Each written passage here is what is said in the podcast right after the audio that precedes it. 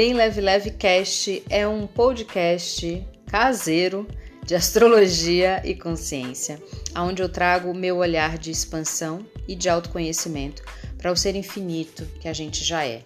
Eu sou Mozana Morim, astróloga, comunicadora, empreendedora. Adoro trabalhar com autoconhecimento, adoro falar sobre esses assuntos, adoro fuçar ferramentas que podem ajudar a gente a acessar, reconhecer e transbordar a nossa potência. É uma honra ter você por aqui.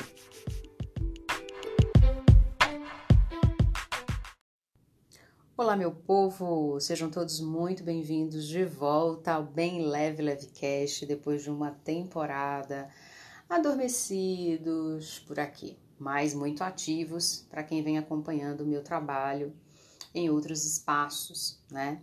É, essa temporada pandêmica, né? Freou, mudou, desacelerou, reacelerou muitas coisas dentro de todos nós e esse é um momento de retomada desse podcast. E também a partir de tudo que eu pude aprender, desenvolver ao longo desses últimos meses, aí quase seis, sete meses que eu não apareço por aqui para dar um cheiro em vocês. Então, essa retomada de fôlego, ela vem é, enraizada em todas essas experiências e amadurecimentos ao longo desses muitos meses. No episódio de hoje, eu quero falar contigo sobre os planetas retrógrados no céu. E a gente vai começar falando por um carinha que está retrógrado desde o mês de agosto, é do dia 16 de agosto, que é Urano. Urano entrou na sua fase retrógrada no dia 16 de agosto, e Urano retrógrado é um planeta. Urano é o planeta que fala sobre avanços, sobre rupturas com o velho, sobre inovação, e é um planeta extremamente inquieto, é um, um, planeta rebelde que inaugura o novo, que precisa trazer a inovação, a mudança. Pois bem, esse planeta Urano, ele está em Touro há algum tempo já, desde 2018, e Urano em Touro é um convite para um movimento de mudança naquilo que é estável e seguro, né? Se a gente pensar que touro é o signo que fala do dinheiro, dos recursos, da casa, da terra, quando Urano entra em touro, ele mobiliza e ele desestabiliza o que estava estabilizado. E ele vai fazendo isso no ritmo taurino, um passo de cada vez. Então, algumas coisas elas vão começando a nos incomodar, a nos chatear, a nos bodear, a gente vai querendo mudar. Mas não necessariamente a gente tem o impulso de fazer essa mudança ela é uma mudança que vai nos inquietando pouco a pouco, né? Ela não é uma revolução uou, louca, desmedida. Ela é o incômodo e a desestabilização que vem acontecendo, fruto de algum tempo.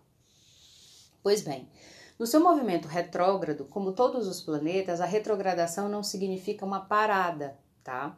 A retrogradação significa um movimento diferente do habitual. Então, quando ele está retrógrado, ele nos dá a sensação de um movimento lento, mas na verdade é um movimento diferente da órbita que ele está acostumado a fazer. Então, esse Urano retrógrado em Touro, ele vai movimentar e mobilizar e fazer com que a gente tenha que olhar para trás no sentido das coisas que estão há algum tempo já nos incomodando. Então, em algum momento a gente tem o estouro. É como se fosse o estopim de algo lento que vem se desenvolvendo, que vem nos inquietando. E essas mudanças e esses estopins acontecem no terreno taurino. Casa, de repente quero mudar de casa. Não é de repente, já vinha me incomodando com isso. Mas algo agora, nesse território coletivo que Urano passa, me mobiliza a fazer isso quero mudar de carreira, quero mudar a fonte do meu recurso, né? É, a, a, o, o, que, o, que, o que que traz o meu dinheiro hoje em dia? Ah, eu trabalho com, sei lá, trabalho com contabilidade. Mas eu tô farta dessa contabilidade há algum tempo. E aí, nessa, nesse giro retrógrado que ele se coloca, e vai estar assim até janeiro de 2021, é como se eu tivesse o impulso e o incômodo tamanho de fazer assim, quero virar essa chave, não quero mais trabalhar com contabilidade, eu quero trabalhar com confeitaria, que sempre foi meu sonho. É, também é um momento onde a gente pode sair da nossa zona de conforto. Esse processo, é bom que se diga, ele não é um processo necessariamente calmo, tranquilo, racionalizado. Ele é um incômodo, ele é um, de repente, uá, vim para fora, botei isso para fora, vomitei essa vontade, que já estava sendo germinada e ruminada, acho que é a melhor palavra quando a gente está falando de touro, e ruminada dentro de mim.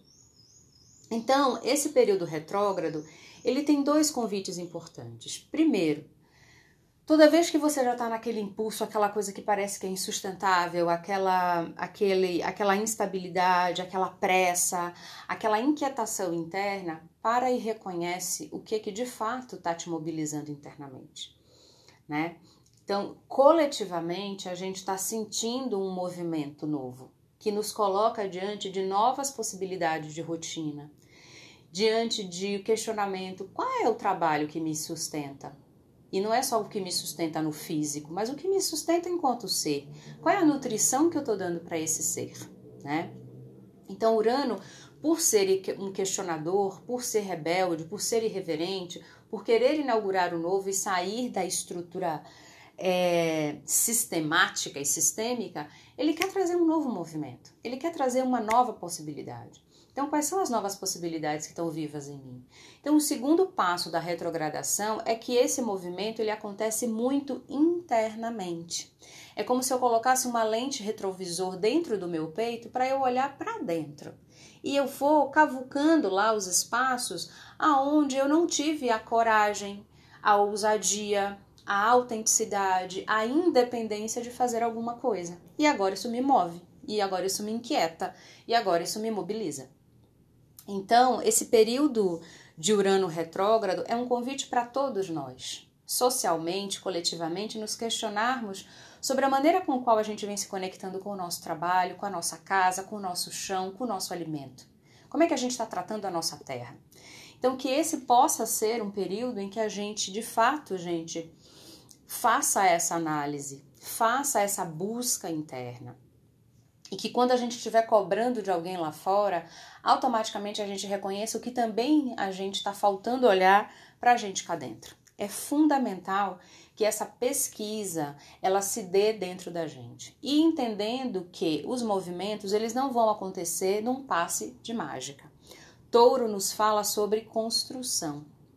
Touro nos fala sobre cuidar da semente. Então, se você mudou para uma outra carreira, não significa que amanhã você já está colhendo os louros. Significa que você vai plantar e cuidar dessa terra. Mudou de casa, não significa que está tudo resolvido. Significa que você deu um passo relevante, mas vai ter que dar mais um, e mais outro, e mais outro, e mais outro. Touro é uma energia que fala para nós sobre resiliência, persistência e continuidade. Ele tem uma natureza mais lenta, mas muito forte e muito resoluta. Então, que ele nos traga isso.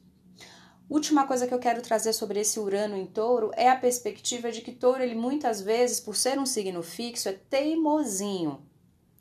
Então, em todos os lugares onde a nossa teimosia não está nos permitindo o novo, a gente pode abrir mão?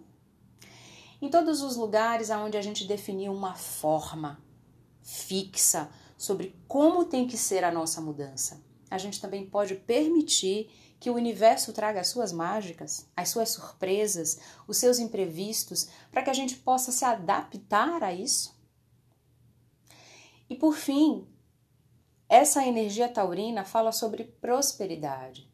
Só que não necessariamente a prosperidade vem naquela trilha, naquele caminho que eu decidi que tinha de ser.